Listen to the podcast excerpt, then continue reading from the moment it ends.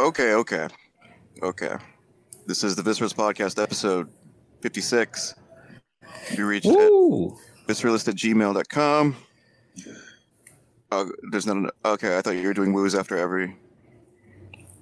oh, after everything. Visceralist at gmail.com. Okay, let's get that timing down. No, hold on. Visceralist at gmail.com. Woo! Uh, we're on iTunes, Woo! SoundCloud, Woo! and Twitter. Woo! Excellent. Excellent. oh, that was a good opening. Good. good. As Strong. usual, we are known for our openings. Um, well, we're also known for our, our most beloved segment, uh, Trifling in NYC. So let's get right into that. Um, Do it. you you you have been uh, mostly trifling free, uh, from what I understand this week. So Yeah, yeah, surprisingly. Surprisingly. I'm happy well, it that. finally this heat finally broke. So in New York, so maybe that's people are are acting a little normal. I know people are getting a little reckless in this heat. I know I was. the, the heat the heat'll do that to you. Tell you Yeah, that. definitely. That's been crazy. Um, well, I did. I did mention uh, the other day that I have one uh, involved. It's called the Eminem sketch story. So I'll get right into that. Um, so I took, as I, I mentioned uh, before, I've, I've taken classes in improv and sketch comedy writing uh, through UCB.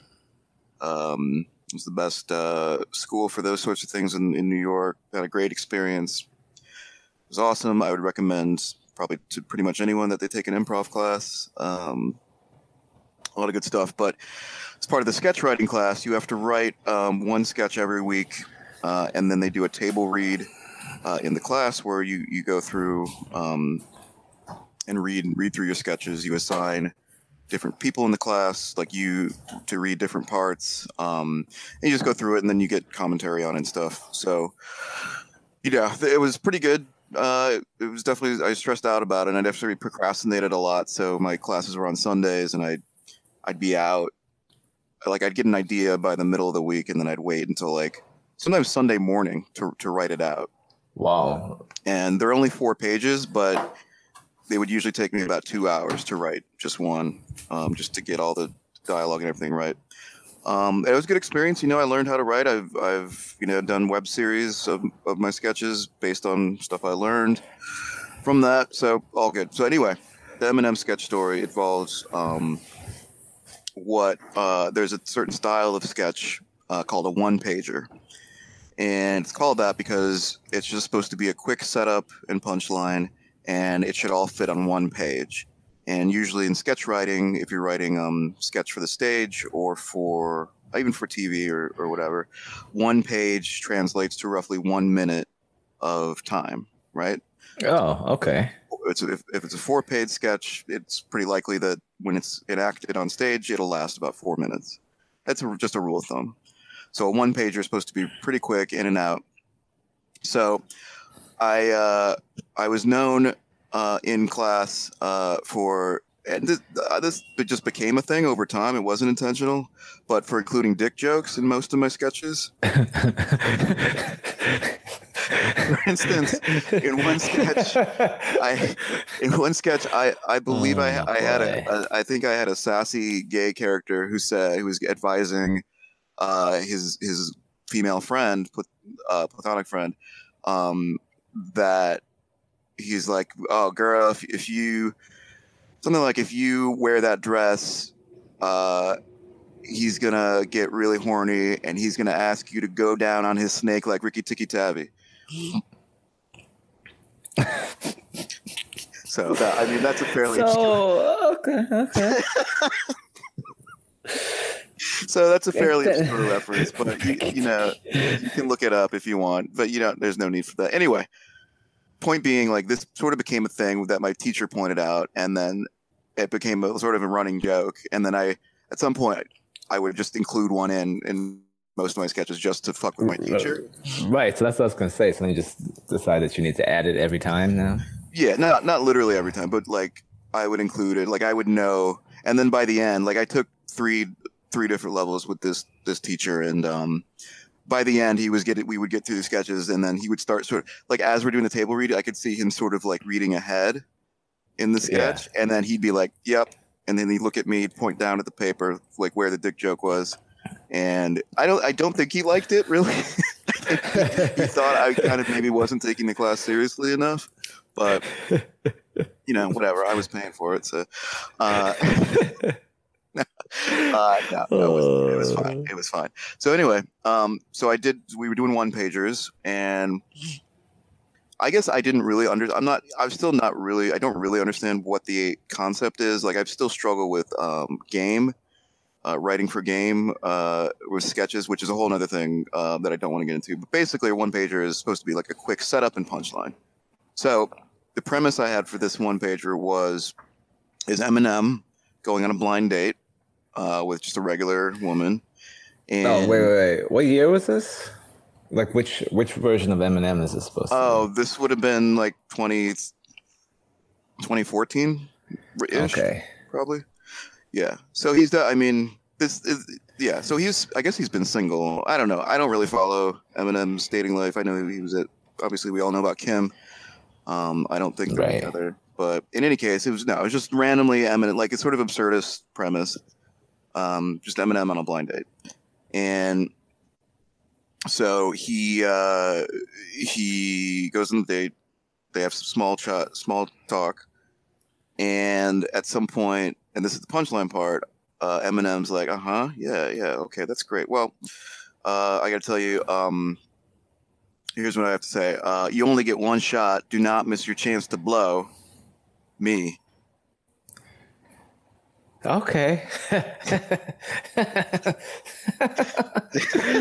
okay, so, yeah. So that so I'm still proud of that joke. Um she by the way, she, she the next line is she walks out on him. And Oh uh, right. But like so I think at, the, at this point, this might have been like the third level of the class, and like this was the one that really set the teacher off. And like, I mean, everyone in class just was sort of like, oh god and the teacher's like no no no he's like ah, what what do you like he was so flummoxed he's like what what are you doing what are you doing like what why what is this this, this is not what we're supposed to be doing there's no game here and i'm like what are you talking about this is a one pager it's just a setup and punchline i uh, liked it i like it so nobody else liked it no they i mean some people laughed it, might have been chuckles. Yeah, like the thing is, like I was, I was actually trying to genuinely do a one pager. I th- I thought I had it right. Look, I get it's pretty, so, like you know, mediocre joke. It's a little, like I'm just a little bit of wordplay based on you know the lyrics from from Lose Yourself. Right. Um, but I don't know. He got pretty upset, mm. and uh, I I don't know. I, this would have been the middle of the class, so I definitely still included dick jokes. Uh, I can remember some more now, but uh, I, mean, uh, I mean, the Rikki Tikki Tavi thing gives you a sense of like what level they were they were at. Um, oh, wonderful! Yeah, but you know, look, you've seen me perform live a few times, sketches. That you know, I think I I didn't completely embarrass myself out there most of the time. Yeah, that's true. So, I give you that. You, yeah, you guys were not embarrassing. Right. So that's that. So that I hope now what now what when I told you I had a a trifling in New York story involved like involving Eminem or an Eminem sketch like what was that pretty much uh, meet your expectations of what I was gonna say? Um yeah, probably. I knew it would involve like some type of. I was thinking it was going to be some kind of play on on an existing lyric. Um, oh, you did know? Okay.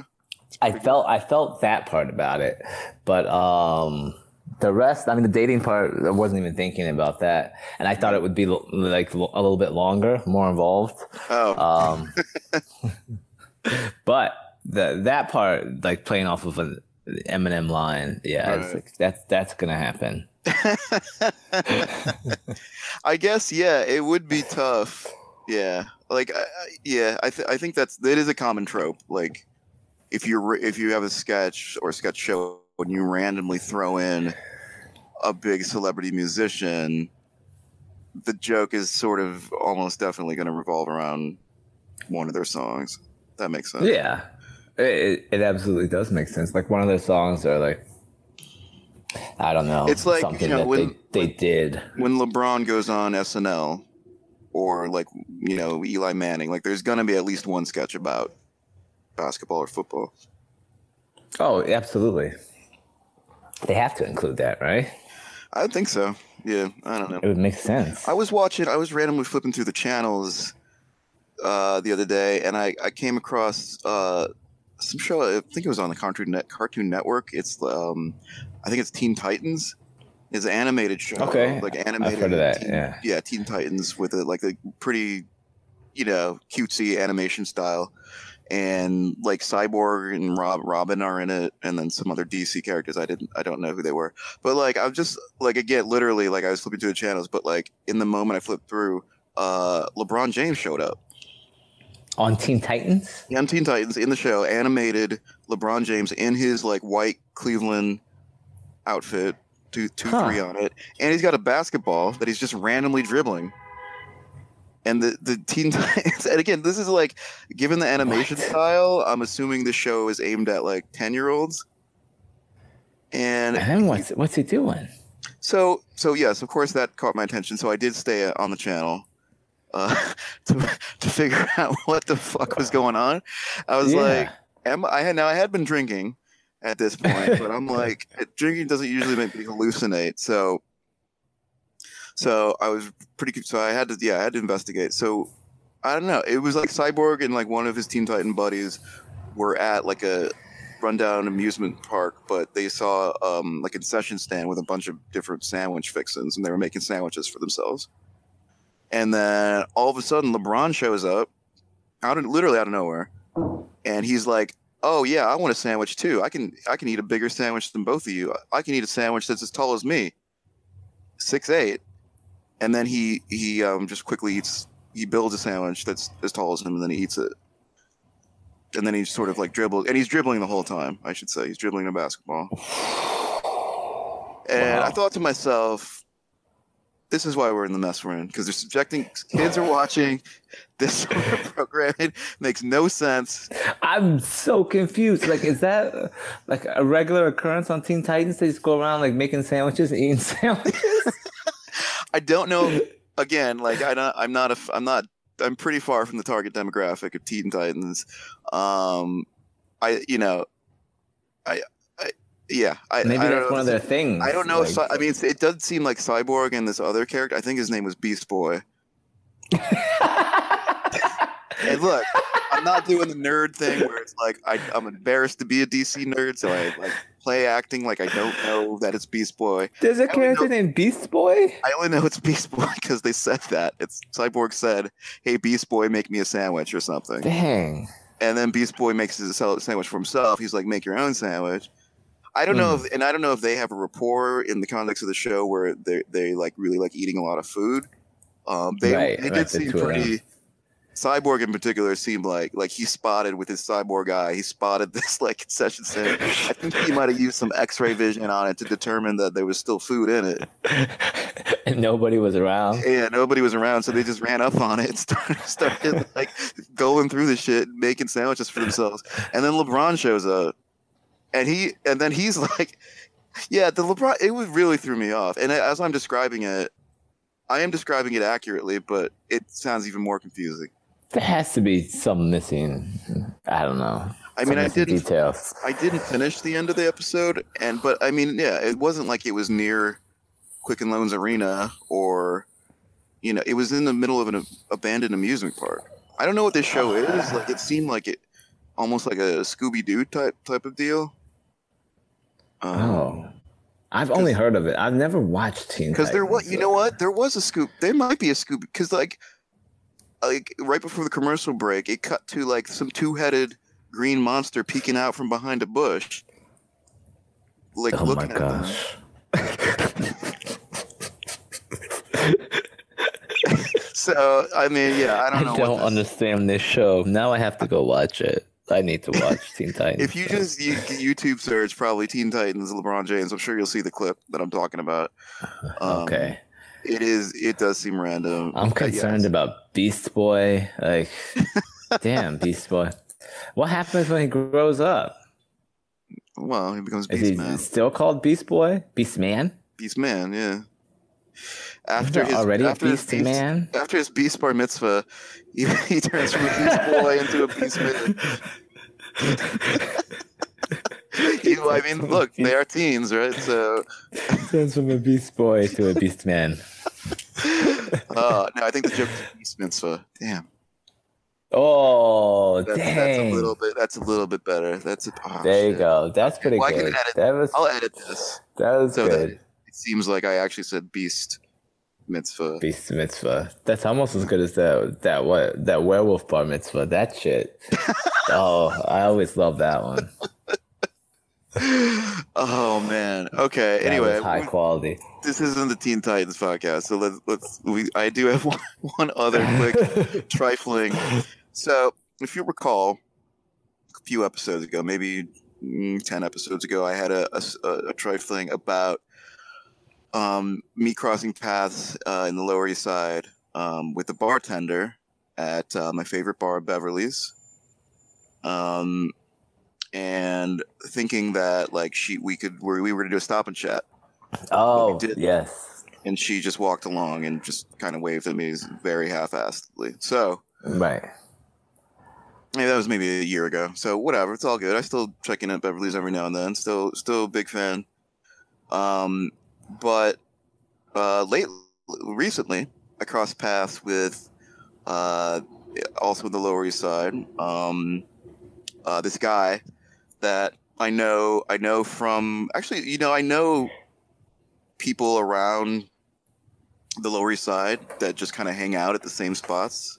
Right. Uh, you know that that area around Beverly's has a bunch of cool places that that we're out, and so I bump into people like regulars there, and so I get to know them, and I see them walking around. So I cross paths with this one dude, um, and and I was like, he was like headed to some gallery launch or gallery opening, and so we crossed paths, and he's like, um, he was he was really dressed up, and so I was like, oh, uh, where are you going? He said, oh, I'm going to this gallery opening.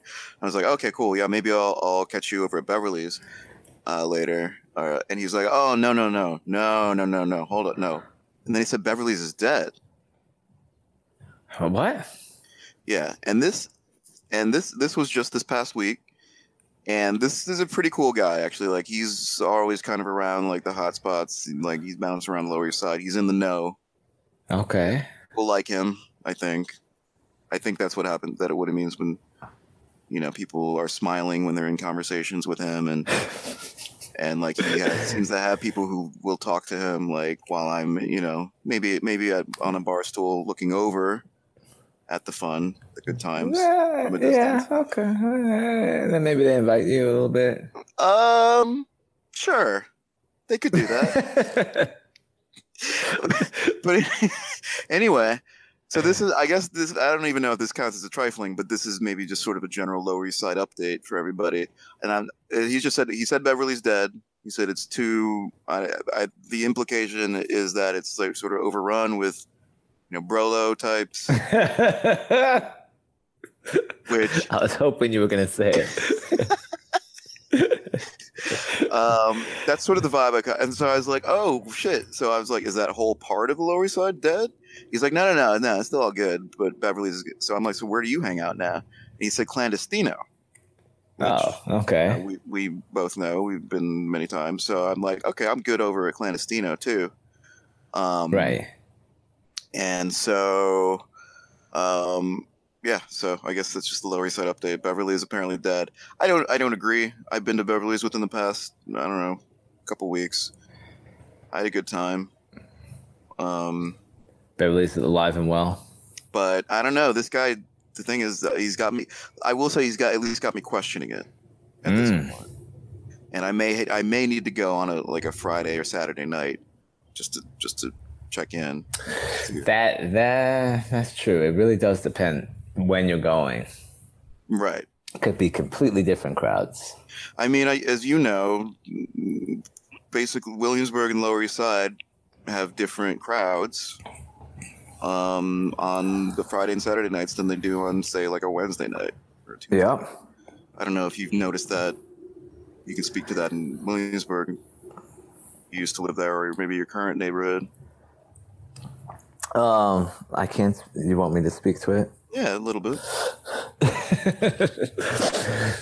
So I mean, you, you definitely notice a change. Um, well, Williamsburg has just changed overall in that just the general population, Right. but um, definitely in Williamsburg, you'll see the difference. Like my new neighborhood, Right. I do see a difference, but I, I go like, you know, I've I've been pulling some of your moves, like going at off times, so you get friendly with people. Mm. So then when you do go during the busier times, you're recognized, and the bartenders are like, oh, you know, I, I learned by watching you.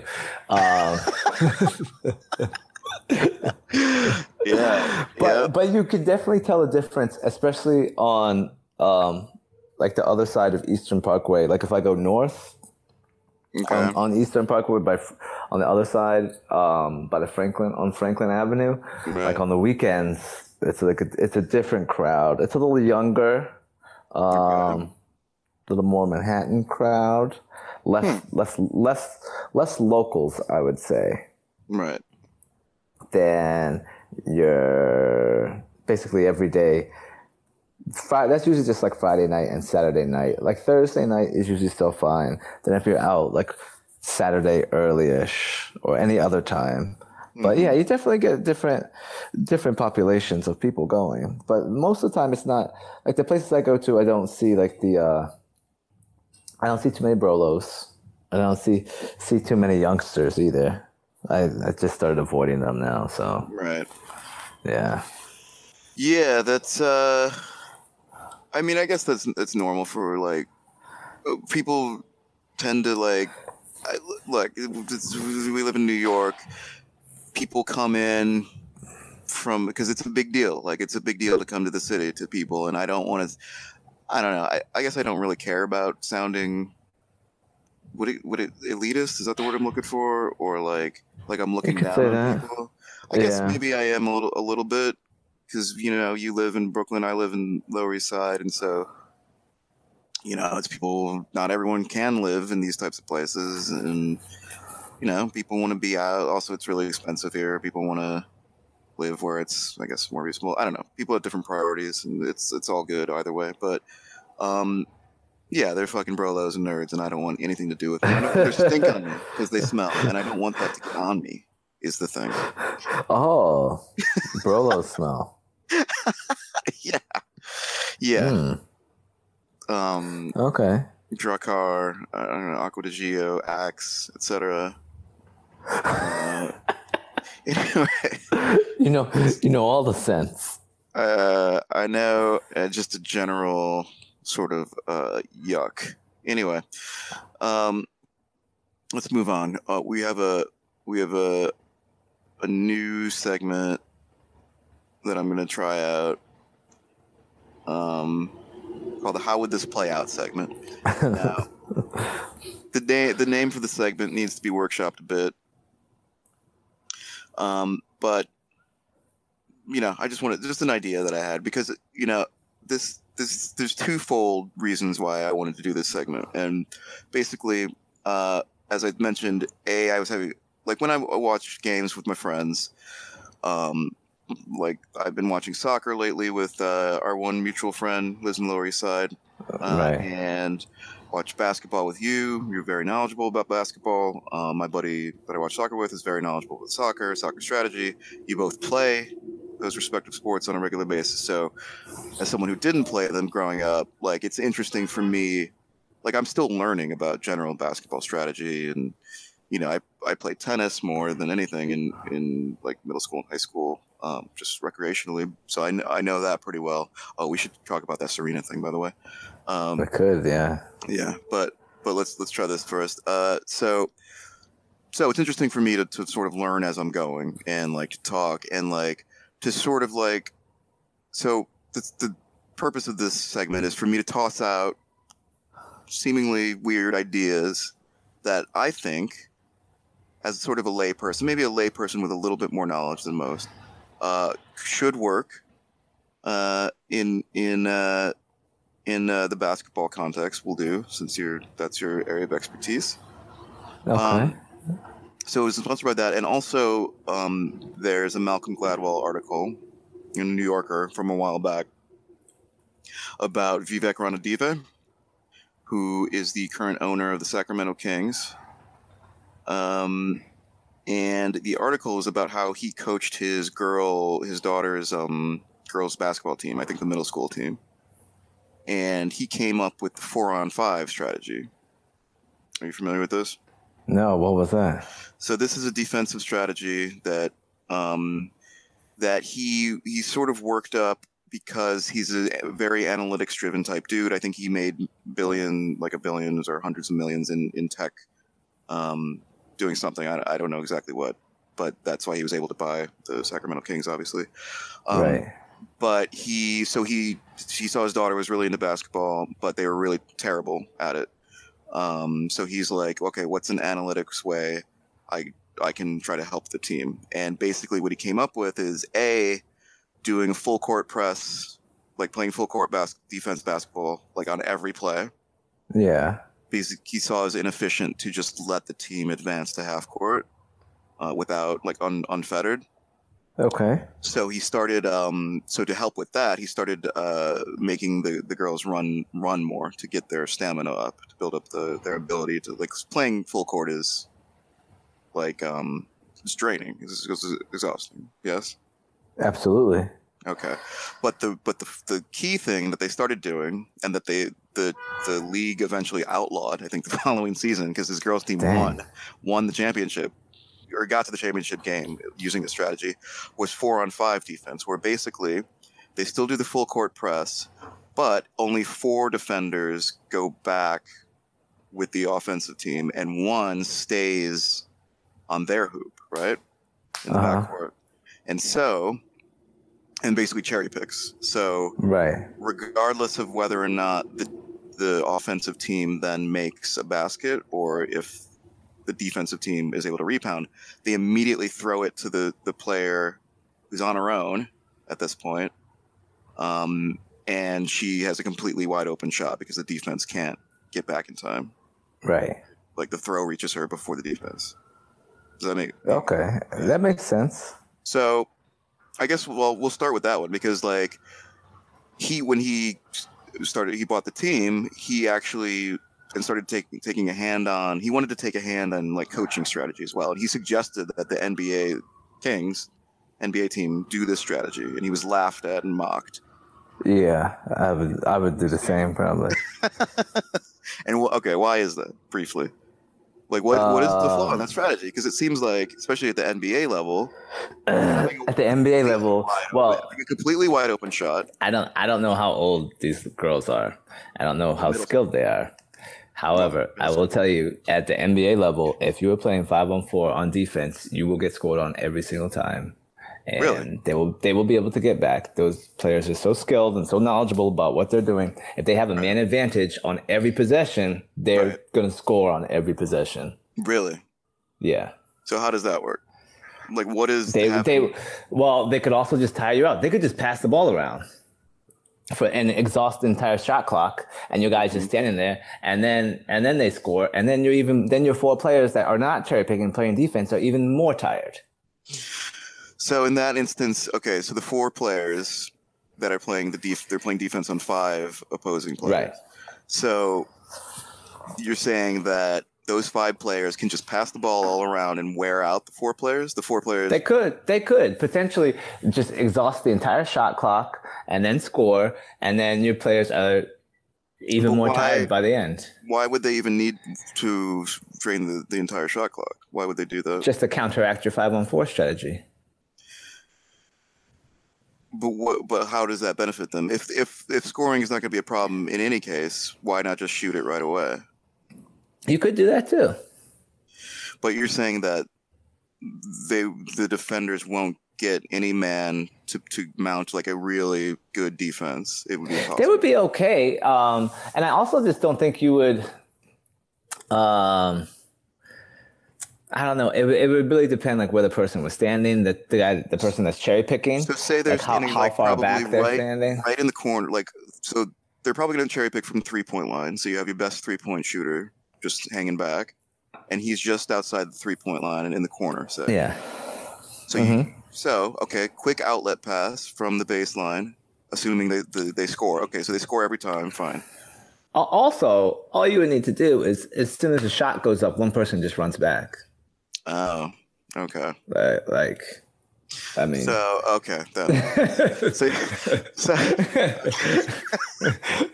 right. as soon as you shoot it, one person runs back on defense. Like, So there you go. especially if, if the assumption is that this shot has a way better chance of going in. because you're probably yeah, you're probably getting a higher percentage shot because So you're, you're playing not- you're playing so with you're a man advantage. Right.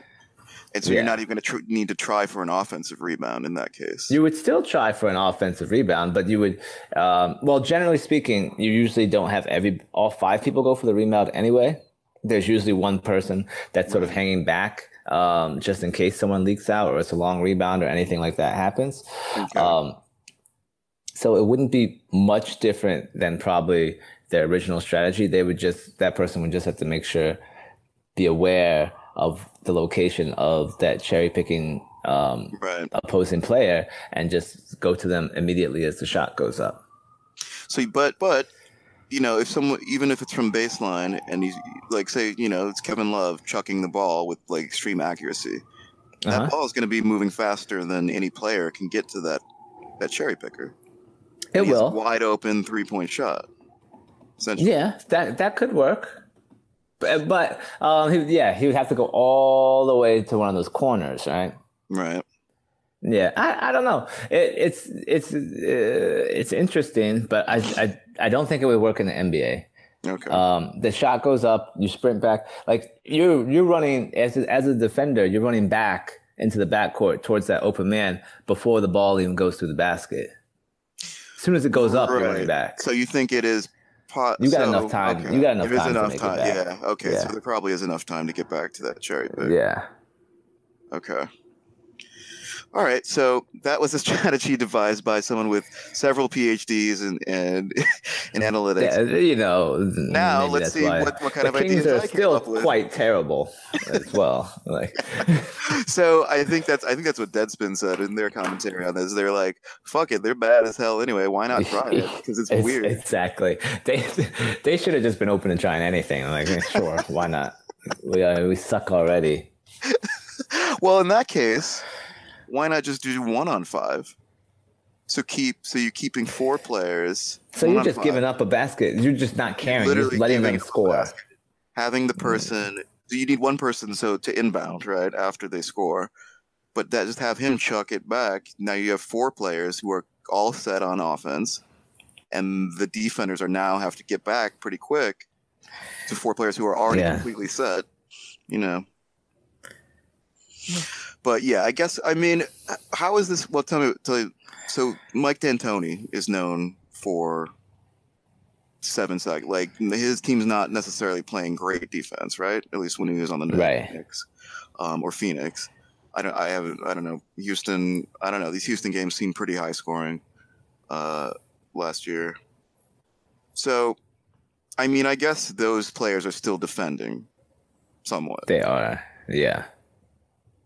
Houston, this this Houston team plays much better defense than his old teams used to, um, and they, you know, those old teams they were okay defensively, but yeah, their idea was like they're gonna play defense, but they're gonna try to score quickly and like kind of wear you down, I guess. But he had the, you know, he had the Hall of Famers on his team, so Right. it's a little easier to run an offense like that when you have players of that skill level. Right. Um, okay, yeah. So as I said, like this guy came up, Super and Analytics came up with that. Let's see what ideas I came up with. Um, not, I'm not a PhD, but you know, I do, I do like to think outside the box every now and then. So, okay, so, okay, so here's one. Um, so in hockey, there's a role that's known as the enforcer. Um, which is basically a, a guy who's willing to go and hit the opposing team players pretty hard. Um, There Right. is there sort of is a concept of that in in the NBA, not as much anymore as, as maybe in the '90s, the, the Charles Oakley days, uh, the Right. Bill, Bill Laimbeer days, um, where the idea is you have a player who you know will set hard picks, who will foul hard, give hard fouls. He's they're allowed six before they're kicked out of the game, and they'll use up all six in like pretty hard ways, right? So yeah, my idea, absolutely. which I, I mean, again, like I'm sure all these ideas have been thought of, but like it's interesting for me to, to work out why exactly they they wouldn't work. So this idea, you know, have a guy who's like literally the, the 12th guy on the bench, or the or the fifth was it 15 players a team? Yeah, 15th guy, who like you okay. So there's two parts of this. He's probably making league minimum. Have him foul the best player on the other team really hard early in the game, just over and over and over. Six hard, really hard fouls. Yeah. Injure him if need be, you know. Oh my gosh. But like Okay. really, I mean, okay, fine. Oh well, we'll say we'll say uh, six hard fouls right away to the best player. Yeah. And I'm not talking like uh, let's not even do LeBron because he's I mean he's too he's built too big. So let's say like a Stephen Curry, right? Okay. So Cavs Warriors send out say you know Cedi Osman or or somebody to six hard fouls Steph Curry right away first thing like literally pushing like not enough to where it's like I guess if you if it's really aggressive you get a flagrant foul you're out right away Yeah. But like I mean that. Yeah. Okay. okay so so you get the overall idea like I do. this doesn't seem to really happen anymore No. and that's certainly not six in a row from the same player on the best. Definitely not. Okay. So why, and why, so why is it you think that wouldn't work? Or would it work? Um. It. You know. I. Maybe even I- as like a psychological thing, dude. Like I think it really depends on the player. the fouling um, player or the player's getting fouled. Yeah, the player that's getting well, I guess on both of them, right? Because you have to have the right person. Like Steph, your your example of Steph, right? Okay. He's a he's a trickier one because he takes so many jump shots, right? Right. He's not he's not driving as much. It's easier if you have like a big guy, and every time he drives in, you just foul him, Right. right? That's that's, I'm saying, that's a good like- one, and I like I like the psychological advantage. You're like setting the tone, and like take it, Exactly, take yeah. this, buddy. Well, and like, okay, so like, so there's 15 players on a team, but you know, in the rotation of normal games, say there's only going to be 10 players who actually play. So ha- have those five extra guys to literally, I'm talking, and I'm talking like really aggressive, like have them one through five, like get them fouled out, even if it's flagrant two. Okay. So yeah. So then the other problem is all those fouls are problems, man. Why? Because then you So- get start getting in the bonus. Right. So that means you, if you, the bonus means that if you foul, they take the free throws and they get the ball back. No, you they just they get the. Oh, what is it? In the, I'm not even sure what it is in the NBA anymore. But um, NCAA, I think, is like on the sixth or seventh foul. Then, no matter what kind of foul it is, whether the offensive Right. player is shooting the ball or just not. dribbling, any any type of foul, You get the they shots. take um no that's the one on one and then after 10 fouls like if you so you shoot one if you make the first one then you get a second one Okay. and then Right. after 10 fouls it's automatically two shots no matter the foul so Right. you would be giving you would be putting them essentially into the bonus on purpose in the first quarter and like the first five minutes of the game But the re- yes, so the re- but I'm but here's what here's the thing. So I'm saying you send so Steph Curry is getting so third say Steph Curry like I'm not joking there. Like I like this only works like so okay, so five players get six fouls each to give before they're kicked. So you're giving you're fouling Steph Curry really hard 30 times in the first quarter. okay That's gonna fuck with his head. it, it will but you're also giving like Now you are giving them a lot of points because he's probably gonna We've make all those a lot of free throws, and he's like a ninety percent free throw shooter. And by doing by fouling him that many times, you're giving everybody else on the team free throws as well, no matter the foul. Right. I mean, that's that's the only problem. I don't see like a terrible problem with the strategy. I think you just have to control the amount of fouls. Like maybe you get- maybe you do like three or four. I'm thinking like, or maybe you could space them out so you don't like in the first few minutes of each quarter though. You're fouling him three three times really hard, and taking Yeah. you're eating those buckets that he's going to make just to take him mentally out of the game. I guess it's because you're not gonna like. I'm not suggesting you just injure him like stomp on his face like right, right. then you you know the, it's gonna the team like then you're entering into territory where like the team could be forfeiting draft picks or they could just be banned from a season like if you really if you're telling your players break this guy's jaw by smashing his head against the ground repeatedly that's different from what like from i'm talking Yeah, hard, I mean, foul, this is- hard nba fouls that won't- Right. This is not a terrible idea. I just think you're going a little high on your foul count. But I, other than that, I don't. Um, I don't mind the rest of it. Yeah Yeah. I think. I mean, there's got to be a reason why they don't. Like, they do still have sort of enforcers, right? I don't know who Yeah, not as players would be much. Not days. as much hard for me to anymore. think of one. I guess like the tough guys, you could be like maybe like a Draymond Green type of guy. Z-Bo. Um, yeah? Z-Bo, but he's getting he's getting old too. right, Um, maybe like a Demarcus Cousins. Right. you know, guys like that. But it's it's becoming tougher. I think just with the advancement of, of the league and like the advancement of just the skill level of the players, like everyone, it's too too big and too. There aren't as many like um how you say like oafish people in the league, just like big guys stomping around, you know. right. Yeah, and he's like, we got yeah, okay. Yeah, there's only But I- so many so Zaza so- Pachulias left in the league. Anderson, Anderson. I'm thinking just because of his Right. floppy hair. But you're saying yeah, so you're saying there's like most you got to be so skilled to even make the NBA. Yeah. I mean, here's the other thing. Like, you start piling up these hard fouls, eventually you're gonna just get flagrant set, uh, and you're gonna be like banned. You're gonna start getting banned. Right. See, that's the other thing. And then like people aren't gonna like you and, and then you have to face all the social consequences of being that person. The coach would have to face those as well. It's like ugh. Yeah, That's I think that's that part of the other reason, right? that probably is a good check on it because yeah, like if you start becoming known as this sort of you, you could be a pariah, and you, then you could be traded to a team where that has you know a player or a friend of a player that you you know you did these six hard fouls as policy on, and then you could be ostracized, and you know they can find ways to make your life hell. I'm sure. Yeah. But you know those those it's still ex- yeah yeah they're still the enforcers but nothing I don't think there's been anything like that example that you just gave that strategy but I I mean maybe that existed. Maybe people have done it.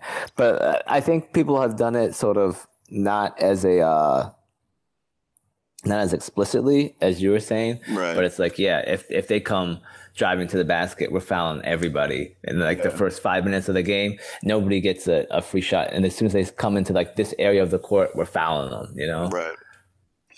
Yeah, I think if it's if it, if it becomes known as like, you know, Coach X, like this is just what we do. We are going to be like this is uh we got the foul first policy. This trademark by Coach, Coach X. we got that foul first policy don't come in here Yeah, don't come across Yeah. the, the don't come across the half court line. You're getting fouled six times right hard by by by a schmuck. And the thing is, I mean, the thing is, the, the team the team owner would have to be like a complete scumbag too. But assuming he is, then he could make a side deal like, okay, dude, I know you're only getting a hundred thousand dollars this year, but I got you on the back end on the low. The double, double, double bag. I'll send a double bag to your car after the game. Tomorrow with, with like a million in it, oh you'll be Oh good. Yeah you know it could or just pull someone up from work the league who's never gonna, or like an undrafted player who doesn't have a chance in the NBA. Really, or shouldn't be there. Just have him go out there and like, You know, like, like if push you're working hard and fouling, and sometimes you know what it it, it could um, work in that player's favor. Sometimes the fans love somebody like that. So, Right. yeah, fans I mean- get really into it. They're like, yeah, get him. got him. Foul first. Foul first. See that as a chant. So that could Yeah, catch on. foul, foul first as a chant. The problem is going to be though, like since every team plays every other team in the NBA at least twice, um, you know, you go to the opposing, you know, court, the opposing team's, you know, home arena. You know, there could be issues with like, I don't want to say malice in the palace, but Oh boy. know. The booing would be incessant. That's just a given. I don't know, like batteries being thrown at people. Hopefully not, because then the audience. I don't know. Like it could be pretty bad. Damn. This, yeah, this. I. I'm not. I'm definitely not saying I would ever want to see this. Like it's pretty horrible. But you know, in a cutthroat league where any strategy could probably be considered, like you know, this one does seem like it would delve into like really dark, dark, dark Dark. mentally, Yeah. like emotionally. I don't know. Yeah, if a coach came out um, and said we got the foul purse policy and explained it, he would. Adam Silver. would- No, no, no, no, no. It would have to be like some, yeah. You, you. There couldn't be an official, official policy of the team. right where they have like big foam fingers. That's like. It's just like someone like a foul like a like a foam finger that's somehow attached to like Steph Curry eh, Steph Curry's head. It's just also in foam and the fingers going into his eye. Like and this is foul first on it. You probably would get in trouble if you made that as well. Oh. Yeah, yeah, you probably probably would. okay. Well Yeah. So what's I, but I you know, guess- I you know things like that are they're always interesting because there's the you know in these established leagues there's all these established ways of thinking and about the strategies and about the way things have always been done the way that people think they should be done.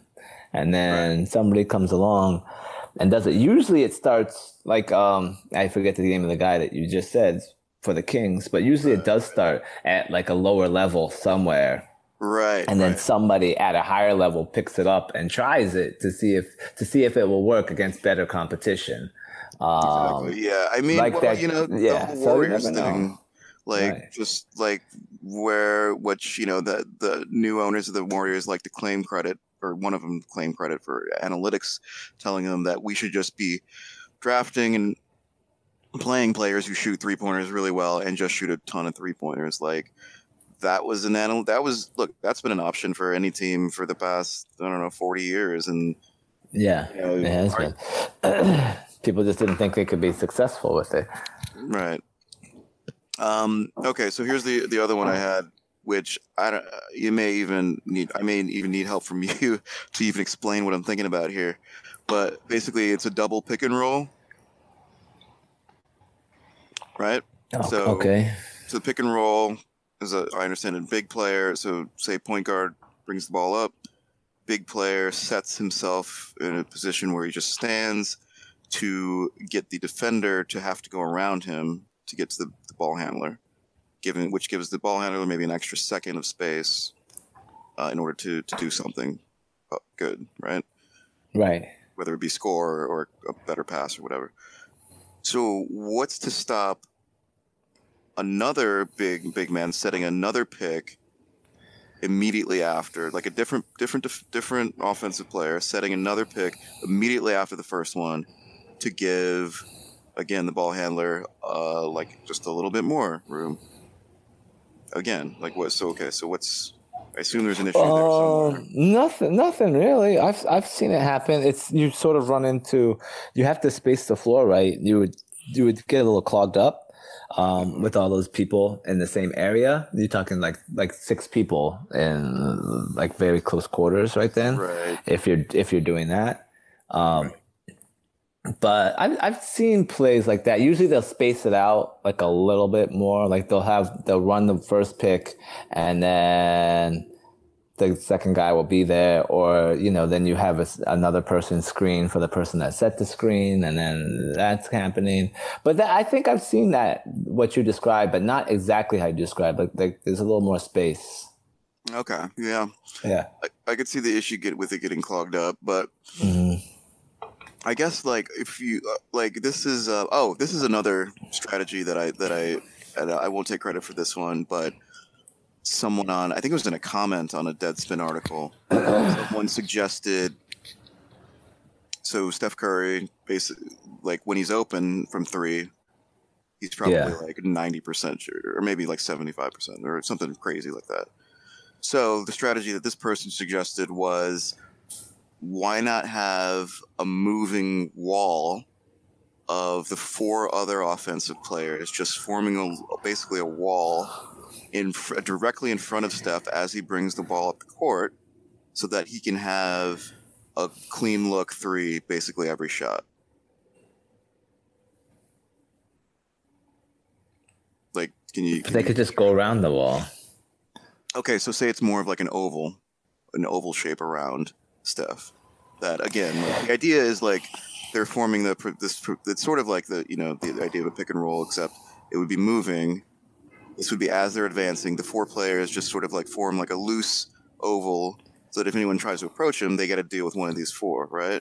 And if they do it quickly enough and they run fast enough up to the three point line, what would stop the? Do you see any issues? How would this Um, play out? That's uh, that's weird. Um, I've seen like the standing wall. I have what The people standing do wall? that. Yeah, Of all the, the sort of, sort of like in the soccer, sort of like in the soccer setup, but it's usually on like an out of bounds play. Like everyone's standing in a row, and then you'll have like four people standing in a row. Then one person goes, and they, you- and all of a sudden they're behind them, and then they're open. But this moving wall, I think it could. hmm. Would, would You that have to- be legal? I think it. I think it's illegal. I think what they would call it a moving screen. Um,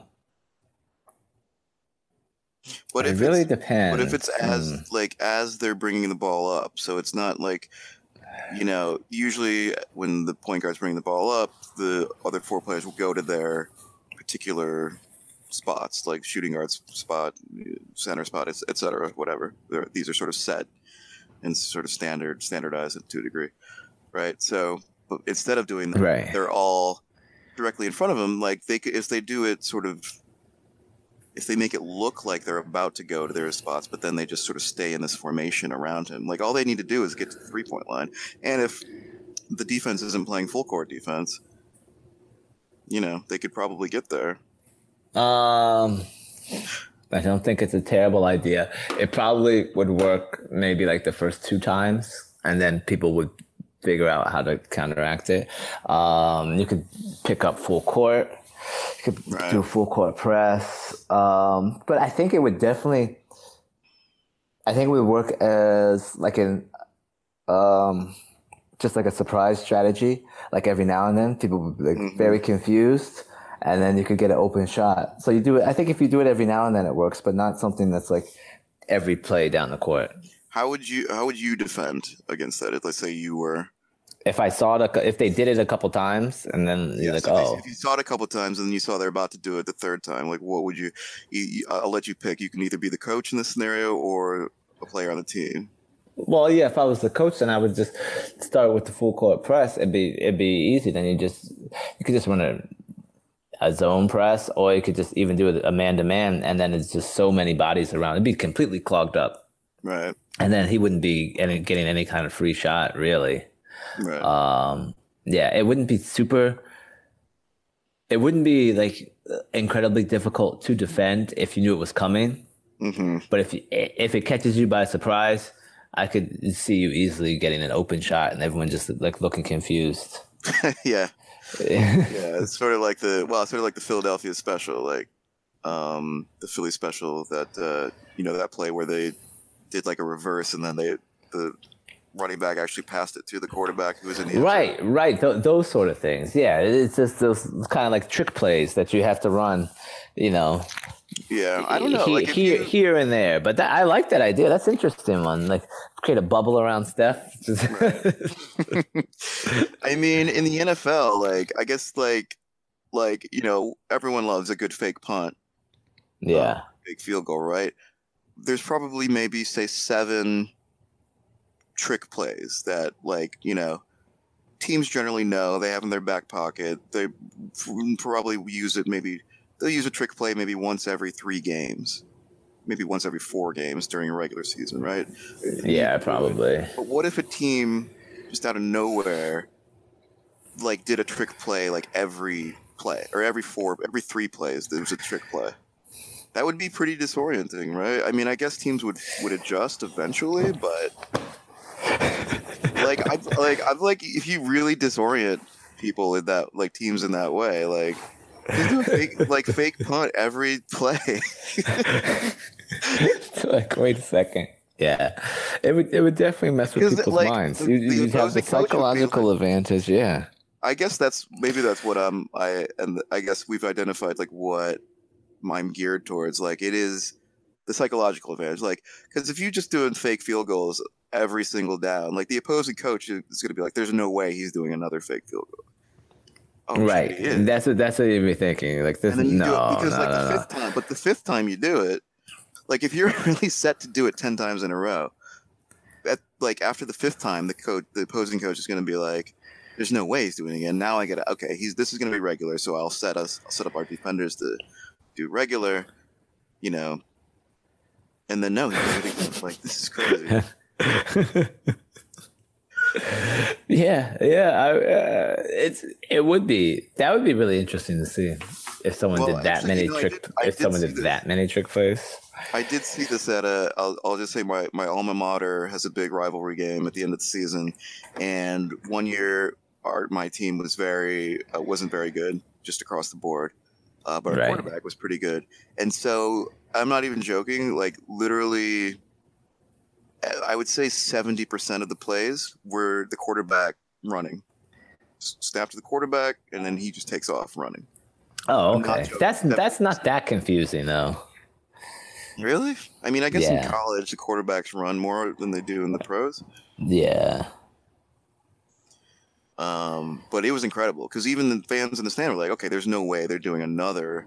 They're like again, right? Unless that's something that they never, right? Right. You're okay. Yes. So unless if that's something that they've been doing all season, not surprising at all. But if all of a sudden they just like bust that out in the second Right. quarter of the game for the first time all season, and it's like, what the hell is this?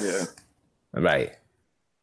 Yeah, I guess that like I don't, I, I don't like logistically, I don't know how you would even practice to to set up. Like, say if it's a big playoff game, like, and you're like, okay, we're running trick plays literally every play. literally every play will be a trick play. That would be really. I don't know. That I think it might work. I think it might work. It would be so disorienting. It might. I mean, people come out and do wild stuff all the time. Like sometimes they'll come out and do uh, like the the onside kick. You'll just do a surprise, like in football, just do a surprise onside kick. Get the, get the ball back after you score. I mean, because people aren't you, they're not expecting it. Right. I mean, the, like as I was saying, like the way this started, one of the ways this started was watching the World Cup recently, and uh, so I watched a few games, and I was like, if a team is up, say three one or three Right. two, and it's like there's like say twenty minutes left or fifteen or, or five, why not? And and the team that's up has the ball, um, say in their in their their side of the field, right? Uh huh.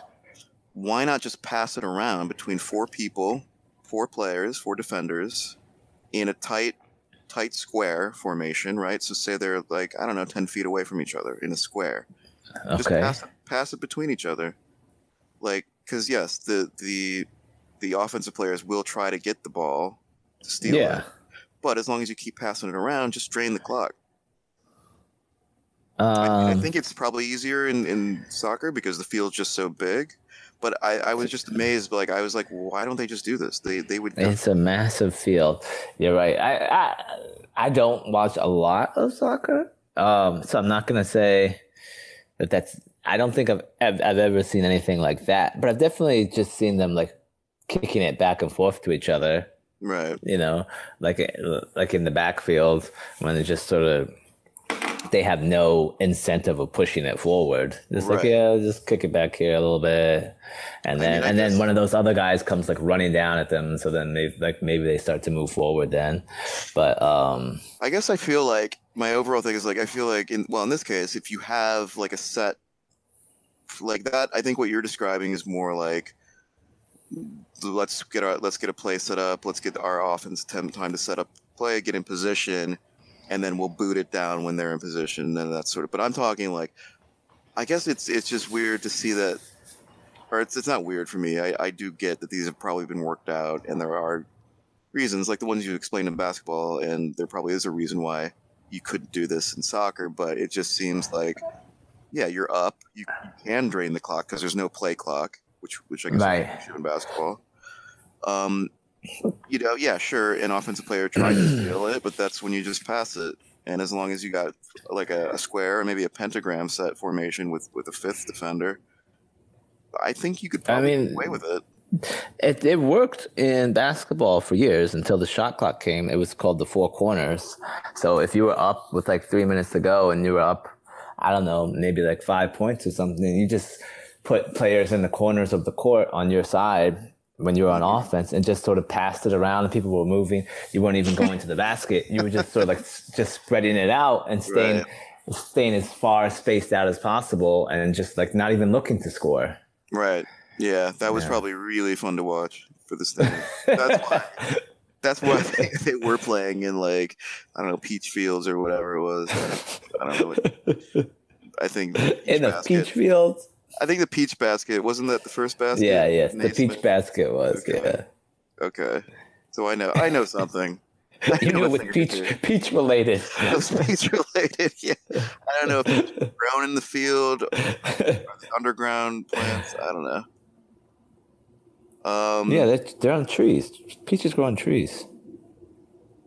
Okay, if you say so. Uh, uh, I'm not gonna look it up. I mean, Um, I'm pretty sure that that's part of a.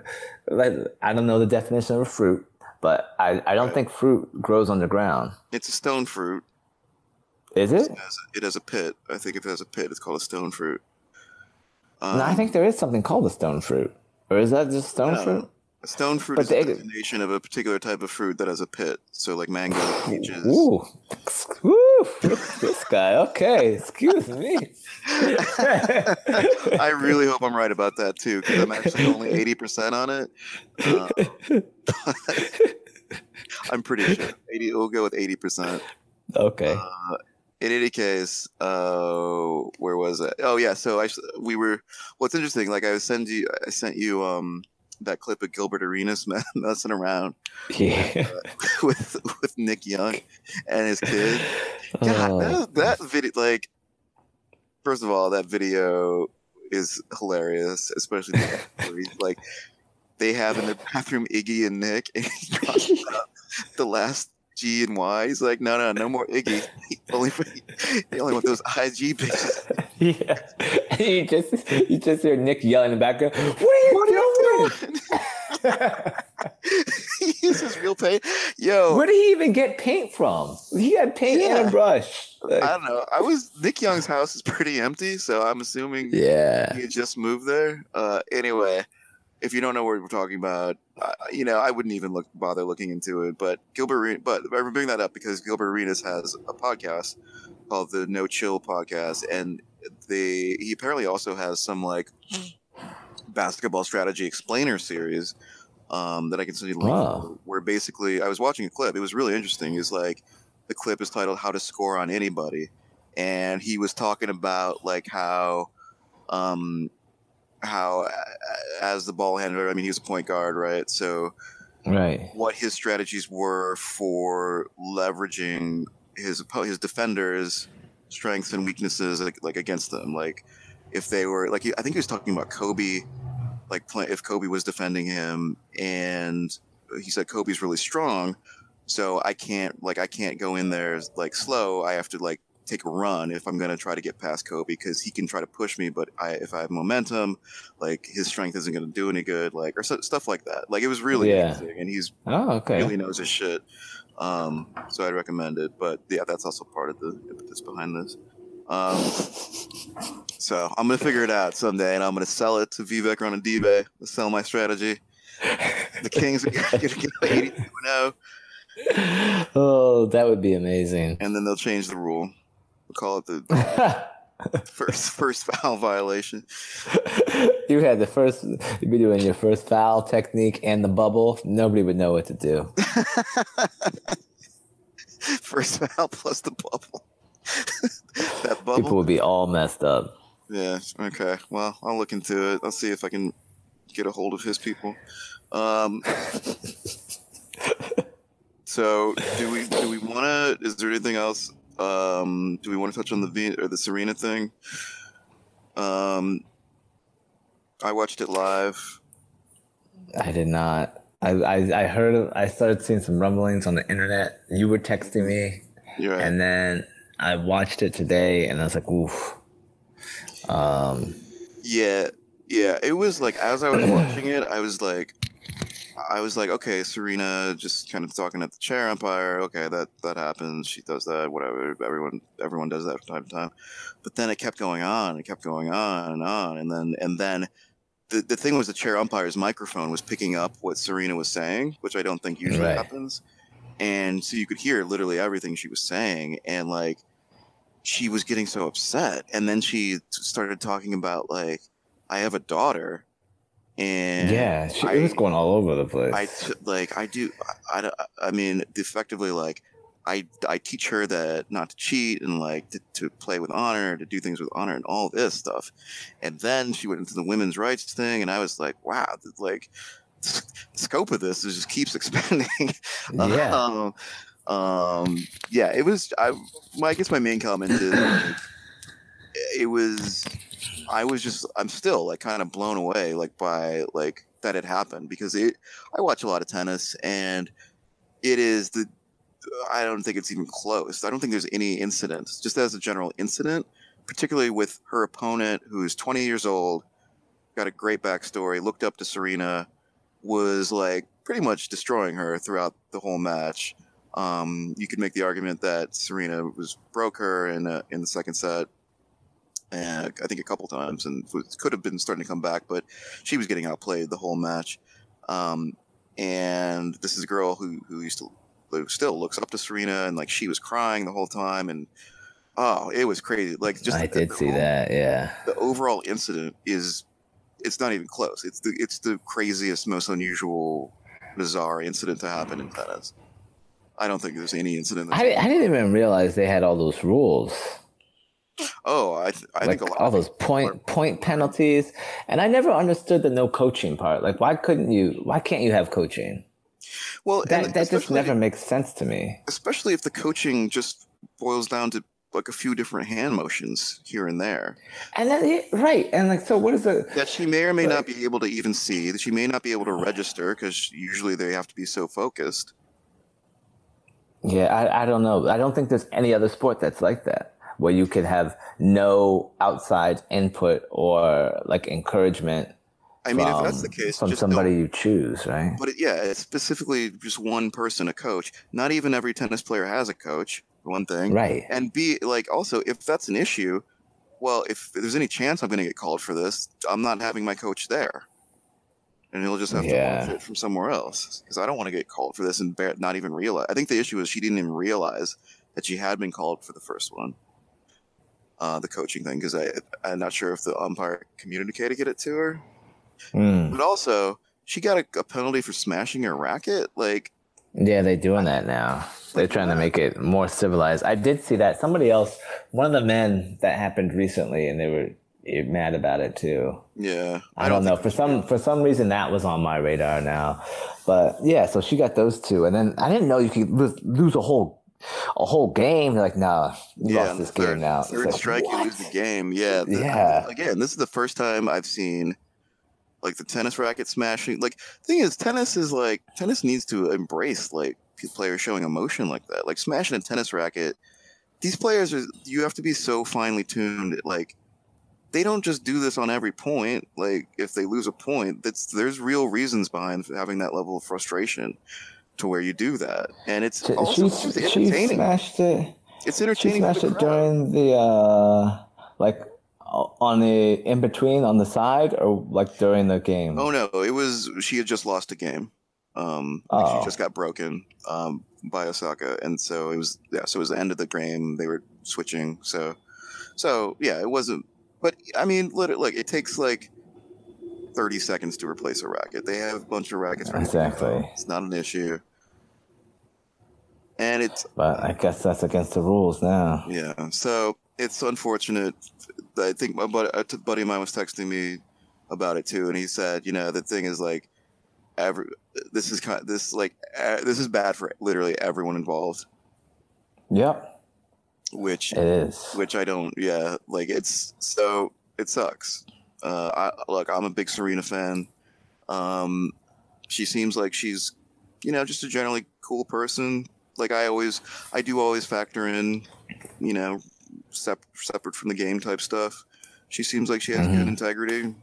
Seems cool, nice, got a good smile. You know,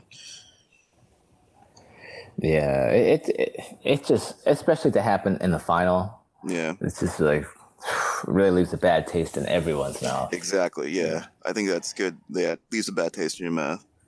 Um, and I didn't Come even watch the men's final today. I saw that Yeah. Djokovic won. Um, I was too busy um, cleaning up on uh, fantasy, and I want to send a shout out to um, the fantasy uh, players that I'm in the league with, listening to this podcast, who were laughing at me because my draft got a D plus grade by Yahoo.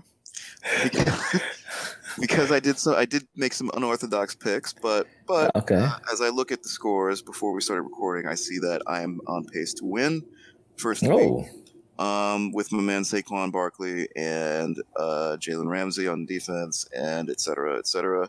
So, um, you know who you Hmm. are out there. Uh, and yes, I will be clowning you, and I am going to win this year. So, uh, wow! Good for you. thank you. Good for you. Thank you. Um, I hope you can keep it up the rest of the year. yeah, when I yeah, if I start losing again, oh, it's, I know like this this this league I'm playing with is hella petty too, so I know someone's gonna like find a way to take that that snippet. If I start losing, they're gonna play that. Um, like we're we're in a group chat on it too. I know they're gonna be sending it through on that. Gonna be a good look. yeah, I, I got I got confidence in you.